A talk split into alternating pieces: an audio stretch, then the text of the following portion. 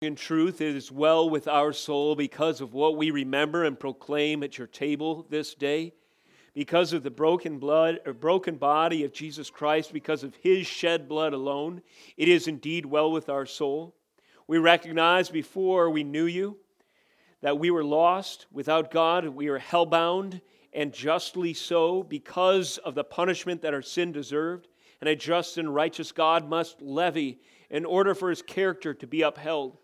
But in light of the substitute sacrifice, the sufficient spotless lamb that was provided in Jesus Christ, we can truly say it is well with our soul because he was crushed for our iniquities, because he was bruised for our transgressions, because the chastisement of our peace was upon him, and by his stripes our soul was healed. We proclaim this is true this day. We pronounce to the world that there is hope and salvation in Christ alone, and we nourish our souls at the wellspring of living water, yourself proclaimed and revealed through your holy word. I pray that you would open our minds to comprehend, deepen our affections to appreciate, and equip and quicken and enable and fit your word to our tongue that we might proclaim its glories and its beauty in our families and to all you give us occasion to reach. I pray, Lord, that your kingdom would advance as a result of the means of, of grace being proclaimed this day, that Christ would be glorified and exalted in the hearts of his servant, and even upon the places of prominence in our land, that once again the eyes of people would be fixed to where their help truly comes from Jesus Christ and him alone. In all of this, we pray that you would bow our hearts before the authority of the one who holds our souls in his hand and has died to purchase them. In Jesus' name we pray. Amen. Praise the Lord. What a gift and glorious privilege it is to open up the Holy Scriptures, the profound and beautiful, the inerrant, unfailing, infallible Word of the Lord, and to feast our souls upon its truth. I invite you to turn with me to 1 Peter 2 this morning as we continue in our first Sunday of the month communion series in 1 Peter. This leads us to the second portion of chapter 2, verses 12 through 25 will be our primary text this morning. Under this title, Honorable Conduct. This title comes from verse 12, wherein the apostle instructs the church sojourners and exiles. Keep your conduct among the Gentiles honorable, so that when they speak against you as evildoers, they may see your good deeds and glorify God on the day of visitation. Therefore, our theme today will be honorable conduct, seeking to apply this injunction.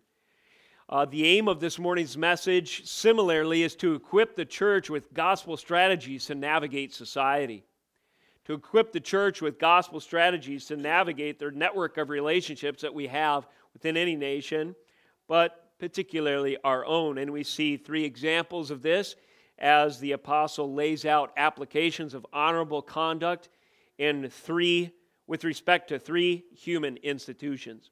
With that, would you stand out of reverence once again for the reading of God's holy word and let us consider these scriptures which are the bread of life for our souls this day.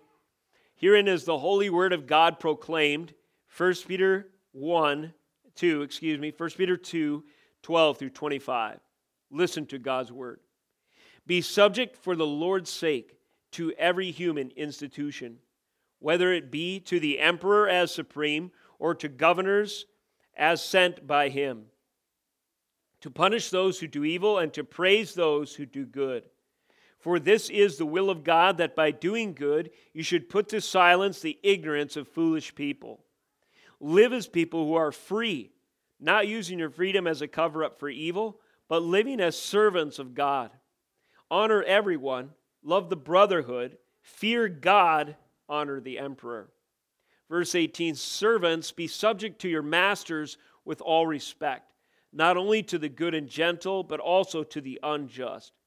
For this is a gracious thing when mindful of God, one endures sorrows while suffering unjustly. For what credit is it if when you sin and are beaten for it, you endure? But if when you do good and suffer for it, you endure, this is a gracious thing in the sight of God. For to this you have been called, because Christ also suffered for you, leaving you an example so that you might follow in his steps. He committed no sin, neither was deceit found in his mouth. When he was reviled, he did not revile in return. When he suffered, he did not threaten, but continued entrusting himself to him who judges justly. Verse 24 He himself bore our sins in his body on the tree that we might die to sin and live to righteousness. By his wounds you have been healed. For you were straying like sheep, but have now returned to the shepherd and overseer of your souls. This is the word of God. You may be seated.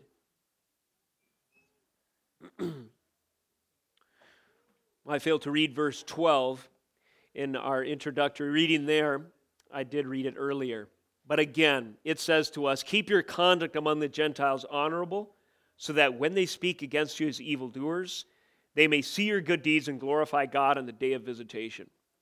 Verse 12 presents, it issues a directive for elect exile sojourners. So we remind ourselves that this is a category that Peter addresses believers. All the way back to verse 1, he calls us elect exiles. Why? Because we're distant from our ultimate home therefore exiles, sojourners, similarly traveling, elect because God has chosen us, we are his people. Thus, we have a directive, special instructions given our status as elect exile sojourners. We are to conduct our affairs while we remain distant from our final destination, our ultimate homeland, namely heaven or the new heavens and new earth. We are to practice during this meantime voluntary submission to human institutions in the meantime, we are to serve the Lord in part by acting honorably, conducting ourselves in honorable ways, and this includes an application of voluntary submission to human institutions. As the passage unfolds, example institutions are referenced. First of all, civil government, verses 13 through 17, an example of a human institution that believers, to some degree, in some capacity, are to offer voluntary submission unto as honorable conduct before the Lord and to society or interacting with society. Number two, servitude or slavery is an additional human institution whereby voluntary submission is an act of honorable conduct, verses 18 through 20. Real popular one for our day and age. Number three, and just you know maybe slightly more popular marriage verses 3 1 through 7 marriage again a human institution whereby voluntary submission models honorable conduct of the elect exile to society and within society. Peter points us to the example of Jesus' earthly ministry throughout these passages, echoing the author of Hebrews' appeal, and this, is, this comes from Hebrews 12 2, quote, Look to Jesus, the founder and perfecter of our faith, or looking to Jesus, the uh, founder and perfecter of our faith, who, is, uh, who for the joy that was set before him endured the cross, despising the shame, and is seated at the right hand of the throne of God. Same heart here. We look to Jesus who voluntarily submitted to the Father's will, even insofar as it called him to endure suffering, even under tyrannical institutions of that day, even unto death. We look to him modeling this for us for the joy and endurance that is needful as we are similarly called to suffer for his name. Though living under the current conditions, often in any given society, the living under current conditions often involves suffering and humility, some cases humiliation, some cases persecution, even martyrdom. Though this is often the call, this calling ultimately serves to model the ministry of Jesus in his work of redemption. In this way, the tyranny of man and his institutions, in many cases, and also our sinful condition, generally speaking, the fallen state of the world, and the order of hierarchical relationships in society, all these things are co opted as opportunities to display the gospel among unbelievers. So, as we act honorably in our conduct in these example applications, we are able to proclaim the gospel in a strategic way to equip the church with strategic gospel strategies to navigate our world. And this is what's modeled for us um, and also explained for us among the apostles like uh, Peter and, and Paul. In 1 Peter, we have this concept by way of imperative. This is a commandment, instruction is given to us. In other passages, and turn with me if you would to Acts 16, especially in Acts, we have numerous apostolic examples of these very concepts in action. And there's one particular striking instance I would like to open this message with in Acts 16. So let's turn there. And the book of Acts is unfolding with the gospel going forth to Judea, Samaria, and the uttermost parts of the earth. And it is not without resistance. As the word of God goes forth, it encounters pushback from the powers that be. And this is one of those instances. This is Paul and Silas. They end up in prison for their calling, but there is an interesting orientation of their interaction, their state of mind, their posture before the authorities. We pick up on this story in verse 20. And when they had brought them, this would be Paul and Silas, to the magistrates, of course, governing authorities, they said, These are the false accusers. These men are Jews, and they are disturbing our city. They advocate customs that are not lawful for us as Romans to accept or practice. The crowd joined in attacking them, and the magistrates tore the garments off them and gave orders to beat them with rods. And when they had inflicted many blows upon them, they threw them into prison, ordering the jailer to keep them safely. Having received this order, he, the jailer, put them into the inner prison and fastened their feet in the stocks. And do we remember what happened, kids? Did Paul and Silas, were they trapped in prison for a long time, or what happened that night? Does anyone remember? There was a mighty earthquake. Remember this? The foundations of the prison were shaken. All the doors were open, and what happened? The bonds of the prisoners was loosed, were loose, okay? So now they were free, right? No longer chained. Verse 27. When the jailer woke and saw that the prison doors were open, he drew his sword and about to kill himself. He was about to kill himself. Why was he about to kill himself? Well, he supposed something. Supposing that the prisoners had escaped. Now, listen, let me pause here and make a point. If Paul and Silas only cared about their own uh, freedom from this tyranny, if their only thought in their mind was, if I can be out of this jail and out of this suffering, this situation where I risk suffering, after all, the wounds are still fresh from the last beating they received, I'm going to hightail it out of here. So as soon as those chains would bust, I mean, you and I, most of us would probably just, under the cover of night, got, uh, made a break for it. They did not do so. And the question is why? Paul cried out with a loud voice, Do not harm yourself, for we are all here.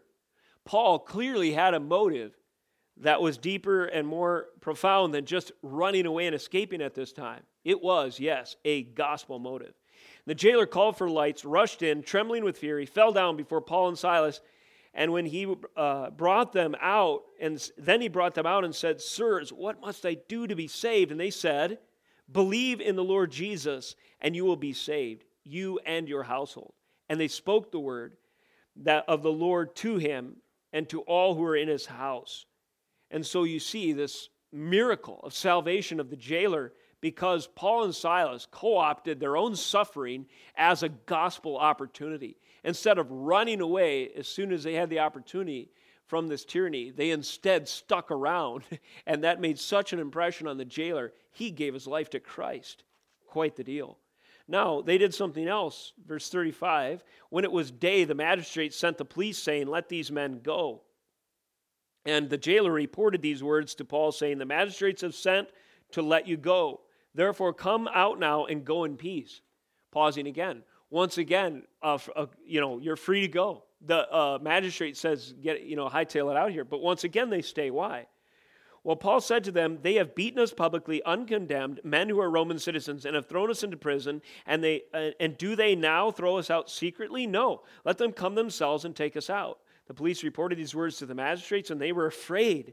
And when they heard that they were Roman citizens, when they heard that they were Roman citizens, so they came and apologized to them, and they took them out and asked them to leave the city.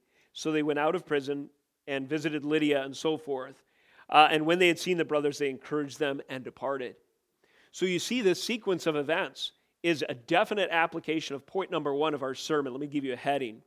Our heading is this living as servants of God given the imposition of civil government. How do we live as servants of God given the imposition of civil government?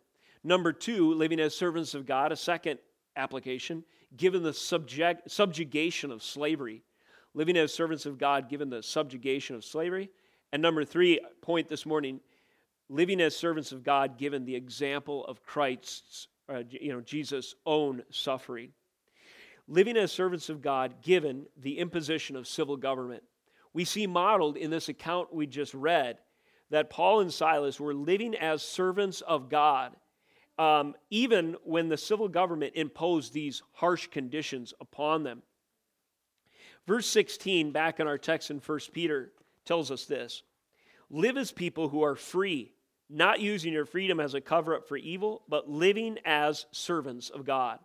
How do we live as servants of God in uh, circumstances such as Paul and Silas incurred and uh, um, experienced in their day? Well, the one course of action that they, they, they took is to realize that they answered to a higher master than self preservation. Were Paul and Silas slaves to fear? No, they were not servants of fear. If they had been servants of fear, they would have run at the first opportunity. Were Paul and Silas uh, servants to themselves? Were, was their primary motive to protect themselves? No. They were not serving themselves, themselves. Otherwise, at the first opportunity, they would have run to safety. Instead, they took the opportunity to proclaim the gospel with authority, to call an individual to repentance and faith, and to proclaim righteousness to a government. And they did this because Paul and Silas were servants of the Lord Jesus Christ. They were not servants of Rome, first and foremost. They were not servants of themselves, servants of sin, fear, malice, slander, the poisonous things that we are talked about in 1 Peter 2 1, malice, deceit, hypocrisy, envy, slander, whatever. No, they're acting as servants of the Lord Jesus Christ. This is an example of living as a servant of God given the imposition of civil government. Now, why are we to submit to some degree or in uh, as much as the scriptures tell us to human institutions? Well, let me give you three reasons that are also qualifying conditions. In other words, there are reasons for submitting to human institutions which are also qualifying conditions. Because the point might arise should I submit to any human institution? Answer no. Should I submit to government in everything they ask me to submit to? Uh, answer no, especially under a wicked government. But there are three reasons given in our text today to submit to human institutions, which also qualify the conditions for submission. The first is in verse 12. Keep your conduct among the Gentiles honorable, so that when they speak against you as evildoers, they may see your good deeds and glorify God on the day of visitation. Why do we submit to human institutions to the degree that we are supposed to? Well, so that unbelievers may see our good deeds and glorify God on the day of visitation we submit to secure the testimony of good deeds unto the glory of God. So, this means that any submission that requires us to do a bad deed is out of the question. You see, the context qualifies the application. But insofar as our submission demonstrates, it secures a testimony of good deeds such that it glorifies God, we submit. Secondly, we submit to put to silence the ignorance of foolish people. Verse 15. For this is the will of God, that by doing good you should put to silence the ignorance of foolish people. Again, the qualify, or reasons to submit to human institutions is qualified by, there's qualifying conditions, and these reasons, in fact, describe their limits. Why do we submit, in some cases, to human institutions? We do so to put to silence the ignorance of foolish people. So you can see how this would forbid some kinds of submission that may be asked of us. In other words, if the government of today tells us that transgenderism is a legitimate sexual preference, then we understand that is the ignorance of foolish people, and we do not submit. We do not say with the Supreme Court that transgenderism or sexual preferences outside of God's creative norm are indeed normative, are indeed legitimate. No. Why? Because in submitting to any institution, we only do so insofar as we put to silence the ignorance of foolish people. We do not affirm the ignorance of foolish people. And then third, and this comes from the next pa- or next chapter, similar idea. Third reason That's a qualifying condition is to put to shame slanderers. Verse 16 of chapter 3. Yet do it, this is with respect to the defense of our faith. Very famous apologetics text. Yet do it with gentleness and respect, having a good conscience, so that when you are slandered, those who revile your good behavior in Christ may be put to shame. So, in submitting, we, we do so to do what? To secure a testimony of good deeds unto God's glory, to put to silence the ignorance of foolish people, and here, number three, to shame the slanderers, to basically prove wrong those who bear false witness against Christians. All right. Next point under the imposition of civil government is limiting clauses. And this is a related idea.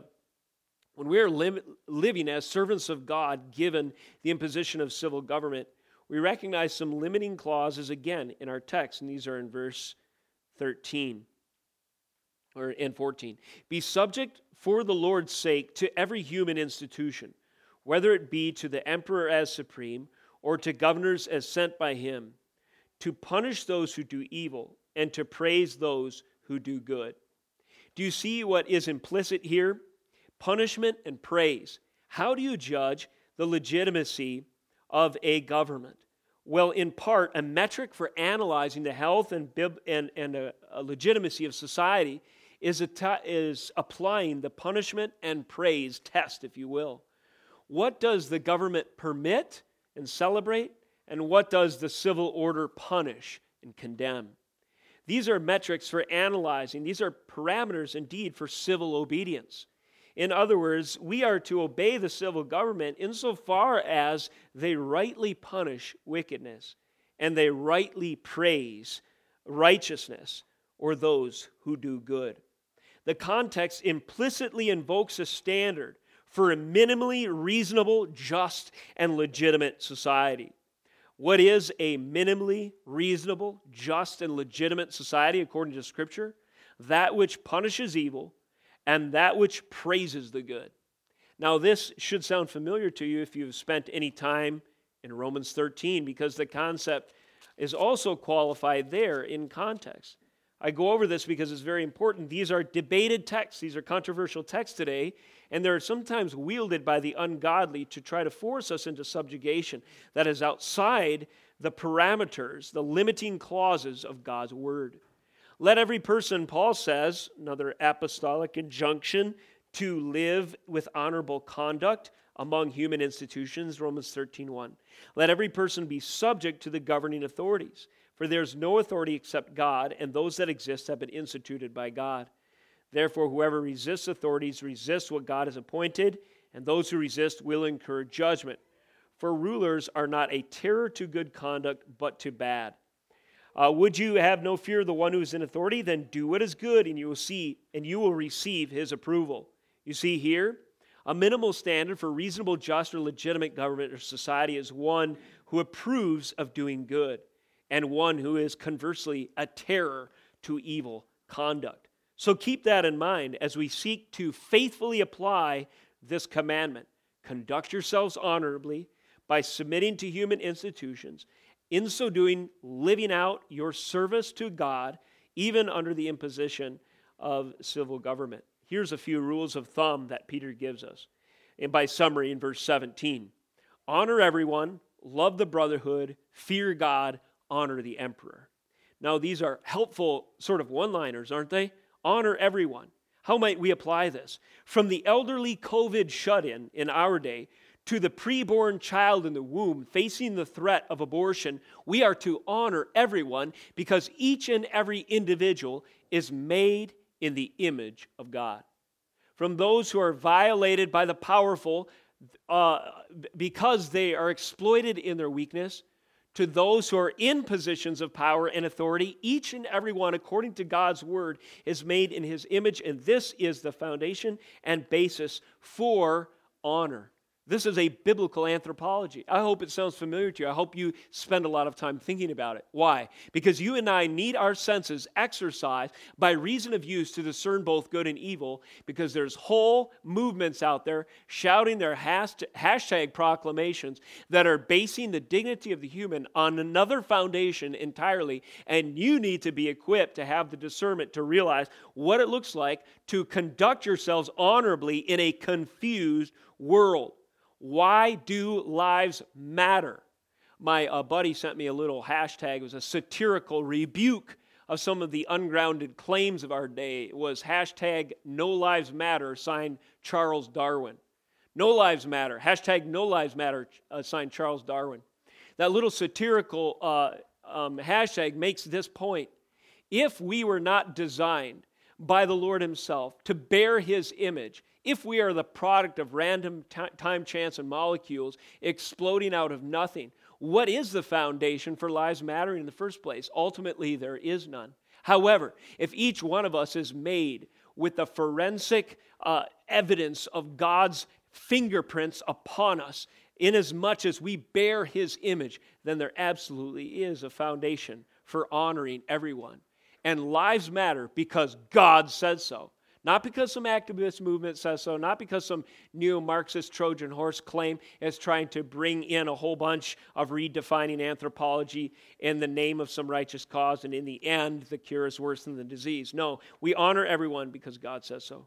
Secondly, we love the brotherhood. We recognize that our primary identity and allegiance is with those who are a chosen race, a royal priesthood, and a people in Christ. Notice 2, verse 9.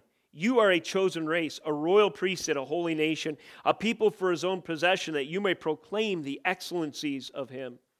There is such a preoccupation, as we've said in messages lately, for identity and belonging in our culture. And our streets are ablaze for lack of that sense of unity and identity, and for the confusion that has filled the void of lostness in our culture. The Bible has the prescription we have tr- the basis for true unity and love on the foundation, as we've said before, that God identifies his own by virtue of those who share not an ethnic blood, but the blood of Jesus Christ. Not a family line, but fa- uh, uh, family line, temporally speaking, but a spiritual family bond to Jesus Christ through the adoptive work of his Son.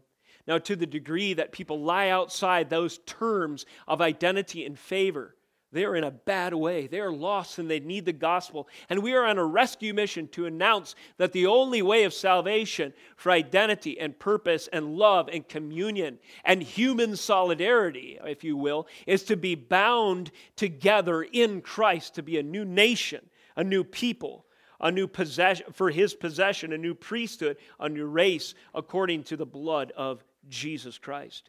Therefore, the love of brotherhood is established in the blood of Christ, the blood of Christ which we celebrate here. Fear God. There is a reverence reserved for the true, absolute, and impartial judge. Jesus Christ affirmed as much in his earthly ministry. When he suffered, he did not threaten, verse 23, but continued earnestly entrusting himself, excuse me, to him who judges justly. Jesus Christ recognizes God as judge inasmuch as he is the ultimate and only true judge, uh, uh, absolutely speaking, he is the one alone deserving of fear. Uh, this was echoed in chapter 117. And if you call on him as Father who judges impartially according to each one's deeds, conduct yourselves with fear throughout the time of your exile. So Peter is careful to distinguish. We are not to fear governments, we're not to fear man, we're not to fear suffering we are to fear the judge who judges justly. And finally, we are to honor the emperor. In honoring the emperor, we recognize that the office of civil magistrate is indeed ordained by God, as we've already recognized from Romans 13:1 in our passage here. We recognize that the office of civil leadership is established by God by his prescriptive will. We also recognize further that certain officers are placed there in his providence. And while they might have a whole spectrum of wickedness or righteousness, nevertheless, we see modeled again for us in the uh, account or in the record of the book of Acts a certain honor for sure for the position of those who are in civil authority. And so you can, again, reference some of those passages to give us rules of thumb for how to live as servants of God given the imposition of civil government. So that's point number one, verses 13 through 17. Honorable conduct looks like living as God's servant, even under rule that doesn't share all of our worldview premises and includes these uh, eras and different rulers and civil governors and so forth. Major point number two living as servants of God given the subjugation of slavery. This is going to be a real popular message for today. So here we go. Verse 18 Servants, be subject to your masters with all respect, not only to the good and the gentle, but also to the unjust. For this is a gracious thing when mindful of God, one endures sorrows while suffering unjustly. For what credit is it when you sin and are beaten for it, you endure? But if when you do good and suffer for it, you endure, this is a gracious thing in the sight of God. Now, let me begin in the subjugation of slavery or servitude section by defining and distinguishing slavery. My favorite definition of slavery, I can't remember where I picked this up, but you can write it down. It's a good one to have, I think, in your repertoire. Is that how you say that word in French? Repertoire? Um, so, what is slavery? Slavery is owning a share in another man's labor without his consent. Owning a share in another man's labor without his consent. Now, this can be uh, established in multiple kinds of ways, and this is kind of the spectrum of slavery. Let me give you some examples. Confiscatory taxation. Do we think of ourselves as enslaved in our society due to the fact that unjust taxes are levied against us. Well, think about it. What are taxes if not a claim to your labor? And I don't know too many people who consent to too many taxes. So, insofar as there's an unjust tax, then that is the government exercising a share or, or uh, exercising ownership over a share in another man's labor or an individual's labor without his consent. Uh, secondly, there's chattel slavery. This would be the buying and selling of human capital. This tends to be the picture of slavery in most of our minds, especially in the American context as we think about it. People can be chattel due to being conquered in war, they can be chattel due to a, a racist uh, calibration, as in uh, the record of our own history, considering a certain ethnicity less than human, therefore they can be sold like animals. That would be chattel slavery. Nevertheless, it also fills this basic definition you own a share of another man's labor without his consent. Uh, thirdly, debt slavery. Uh, those who have gone into debt may owe uh, a certain, they, they may uh, be in slavery to the lender, as the scriptures say, because they owe their master who has lent them money, so to speak, and to that degree they are indebted to him. He owns a share of their labor. Their labor, to some degree, is owed to him until their debt is paid restitution slavery, another biblical concept for those who have transgressed the law are required to restore what they and to make whole the party who they have uh, stolen from. And then there's empirical slavery, which is slavery of a conquered people. So those are just a few um, historical and present applications of this idea of slavery, defined and distinguished. But notice that in our text today, the concept of servitude or more rightly represented, as I'm told in the context of today, is most often was a form of slavery indeed. That the call is to live as servants of God given the subjugation, in many cases unjustly so, of slavery. Wow, does this cut against the grain of the popular values of our time? Nevertheless, Peter writes the infallible word and the always relevant scripture, verse 18 Servants, be subject to your masters with all respect, not only to the good and gentle, but also to the unjust. Wow. Not only to the good and gentle, but also to the unjust. Now, There's two surprising things here as I see it in these few verses. Number one is there seems almost to be a, a paradox here. In verse 16, Peter says, Live as a people who are free, not using your freedom as a cover up. And then verse 18, he says, Servants, be subject to your masters. How do you reconcile those two? Well, in our modern culture, it can't be reconciled. It's proof that the Bible's stupid, the unbeliever, the atheist apologist might say. How can you be both a free person and then willfully subject yourself to your slave master? Well, here's how those two are reconciled. What does it mean to be a free person scripturally? Well, with uh, people who are free, are people who are subject to human institutions only has obedient service to the one true sovereign. I am going to submit to my slave master and I'm going to model godly suffering under his heavy hand because my true master says so. And this is living as a free person. Let me ask you a question Who is the freest person that ever lived? The freest person that ever lived? Jesus Christ. Jesus Christ was the freest man who ever lived. Yet were there times in his ministry where he willfully submitted himself to suffering? Yes, but he did so in service to the Lord. And with respect to the economic trinity, God the Father's will was carried out by God the Son to submit himself to subjugation, to suffering, to accomplish an end. Was Jesus ever ultimately at the mercy of Pilate? No. Jesus could have said a word, snapped his fingers, and a legion of angels would have slaughtered everyone there. He says to Pilate in John 19, You have no authority except that which is granted by God. You see, Jesus was not a servant or a slave to Pilate, not in the least. He suffered unobediently the will and command of his one true master, his Father, with respect to his human or with respect to his earthly ministry. In this sense, Jesus was a free person. We need to dispense of this notion that true freedom is autonomy. That's, re- that's a rebellion. That is an absolute uh, anti gospel, anti biblical idea that goes all the way back to the Garden of Eden. We are created contingent dependent creatures. The, the very nature of reality forbids the idea. It's, it's foolish ignorance to think that we could ever be our own God, such that we are truly free. We have libertarian free will, as some people say, a God unto ourselves. It is impossible. We don't own ourselves. We didn't create ourselves. We're not self sufficient. We're dependent. We're contingent. We are created, so on and so forth. That is outside of the option of, of reality. No, to be a free person, contingent being, is to be in service to only one master. And our master is perfect. Our master is loving and kind and long suffering, merciful, and grants us eternal life and overflowing blessings and the promises of life eternal. Our master is incredible, and he is, and slavery is an inescapable condition. The Bible says you're either a slave to sin or you're a slave to righteousness, that is, a slave to God. You are either a slave to your passions, you know, like we see in our text today, or you're a slave to the Lord.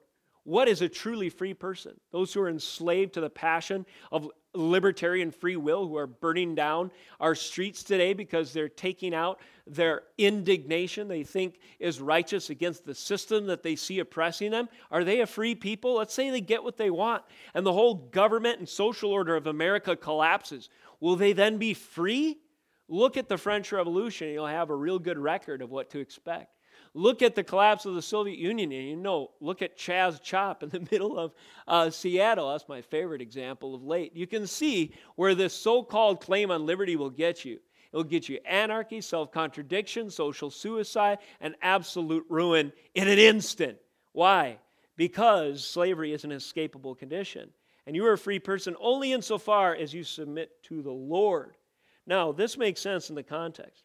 Be subject, verse 13, for the Lord's sake to every human institution.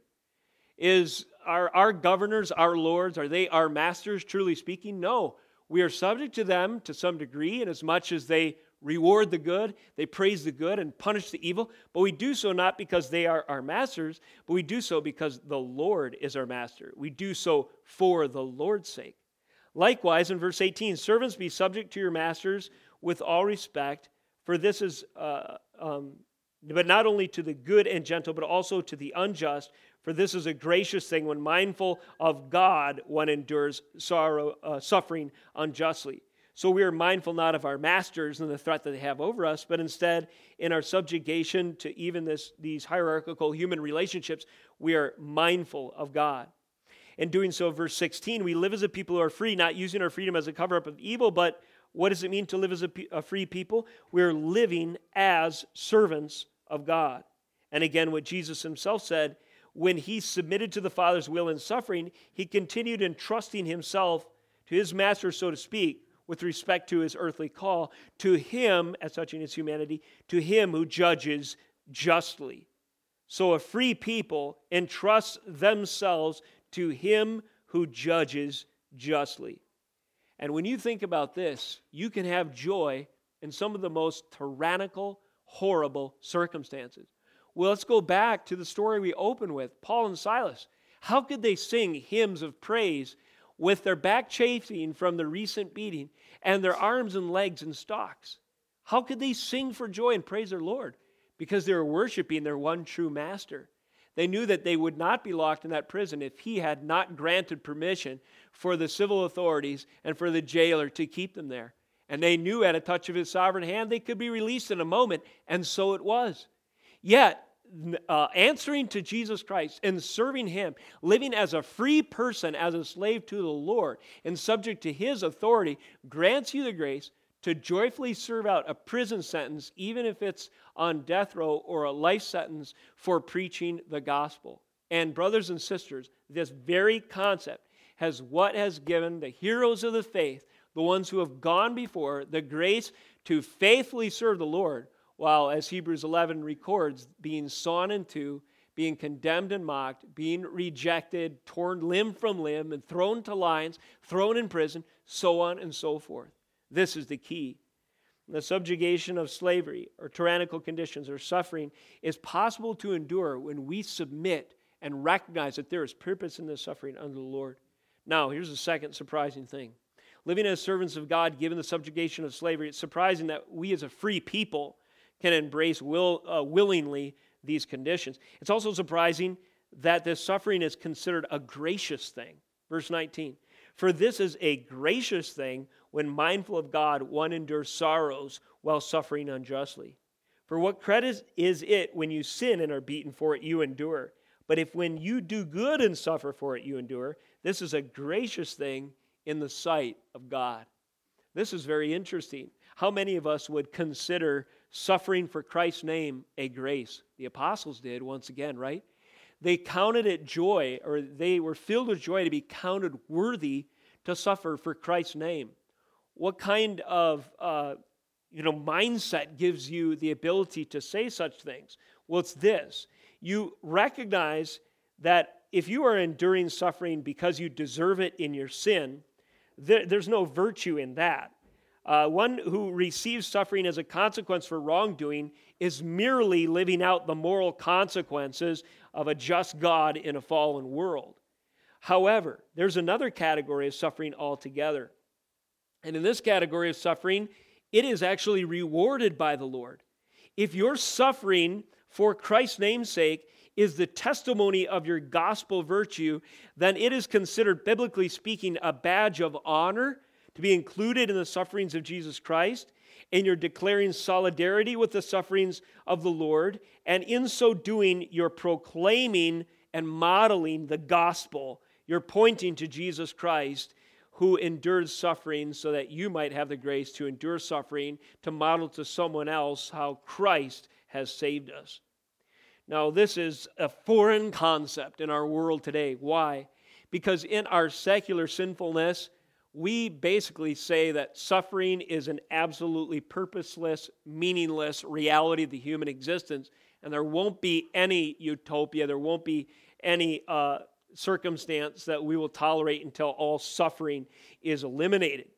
Meaningless and purposeless suffering is the presupposition of most activist so called social justice movements. Hence, the category of a faithfully serving slave is abhorrent in our day and age.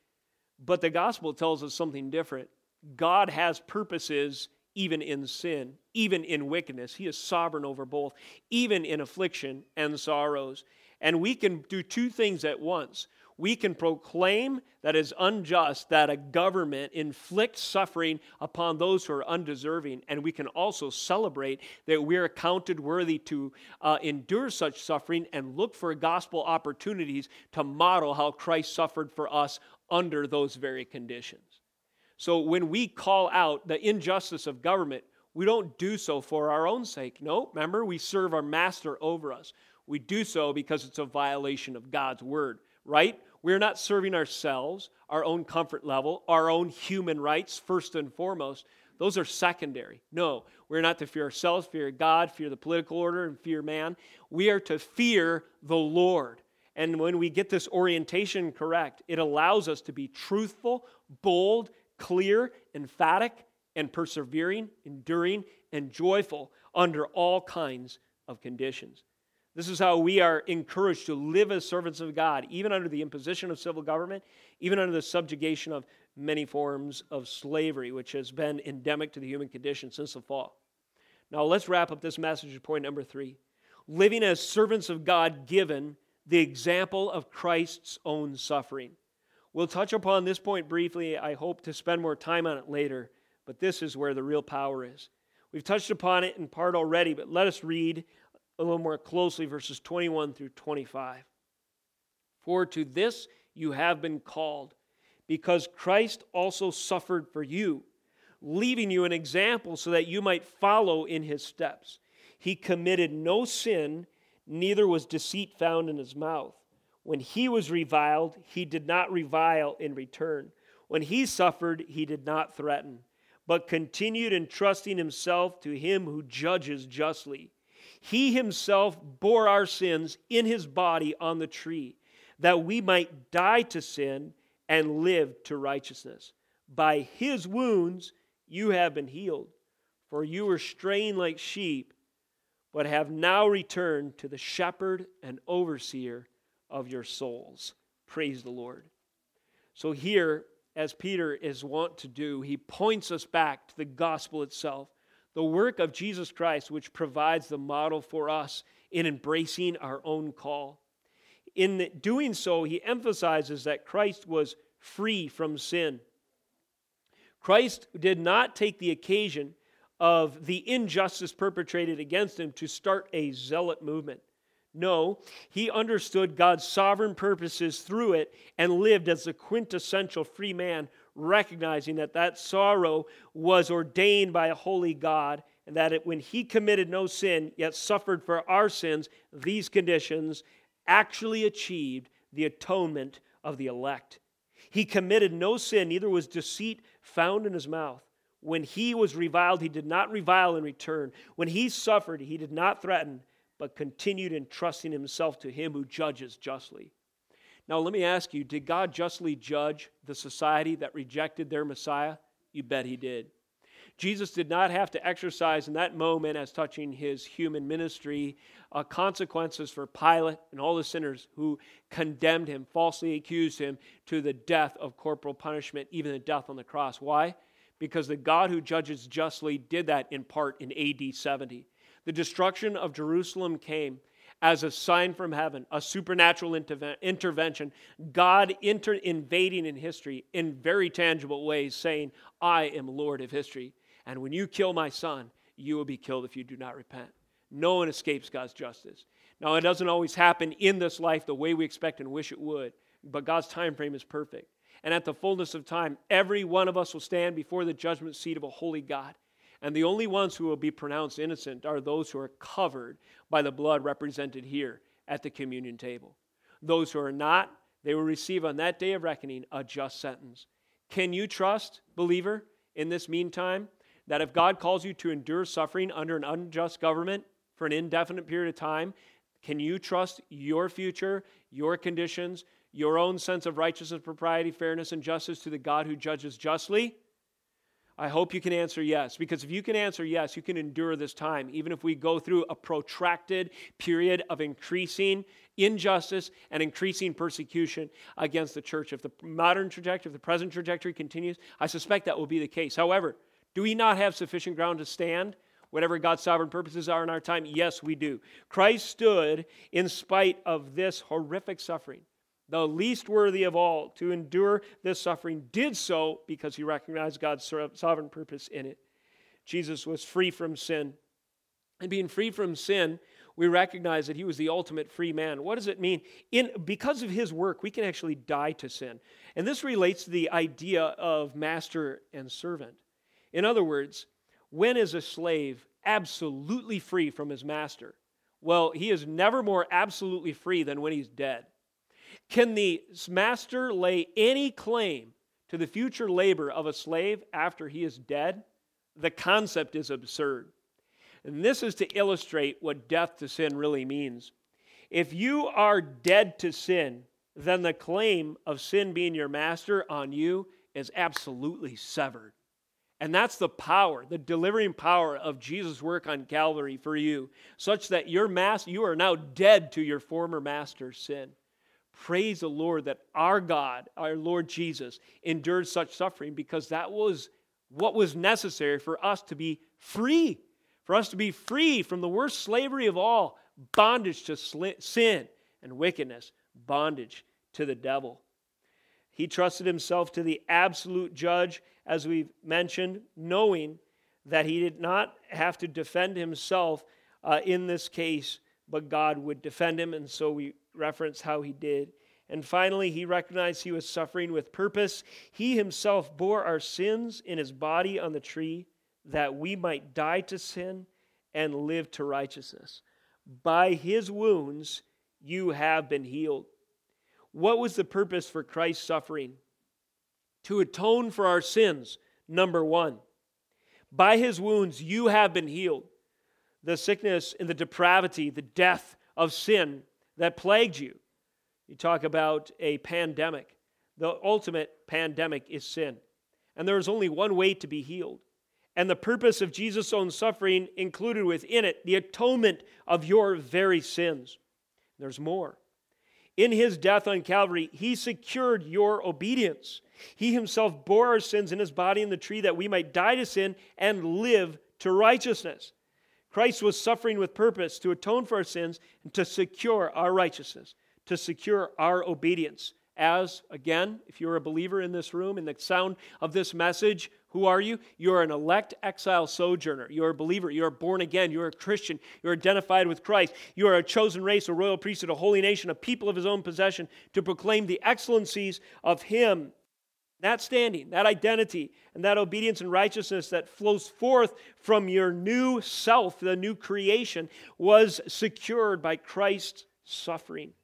And finally, he suffered with for the purpose of acquiring sheep for you were straying like sheep, verse 25, but now have returned to the shepherd and overseer of your souls.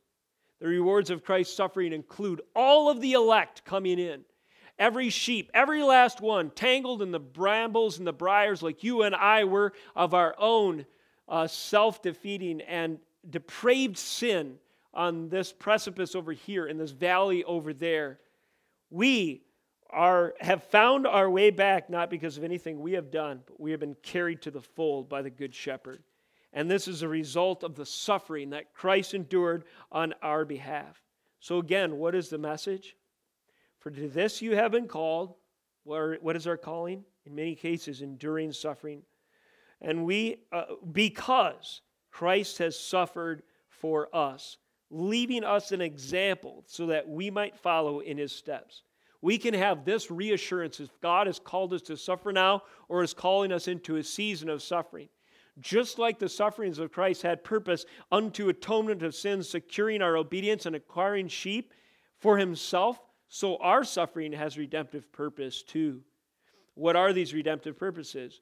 Well, to show forth that suffering, uh, to show forth the gospel, to show forth that the suffering of Christ had purpose. And this is what the jailer saw in the case of Paul and Silas and compelled him in part. It was a means that God used to display the, uh, the Christ crucified for him that caused him to cry out in repentance and faith and for his whole family to be converted and baptized. Amazing.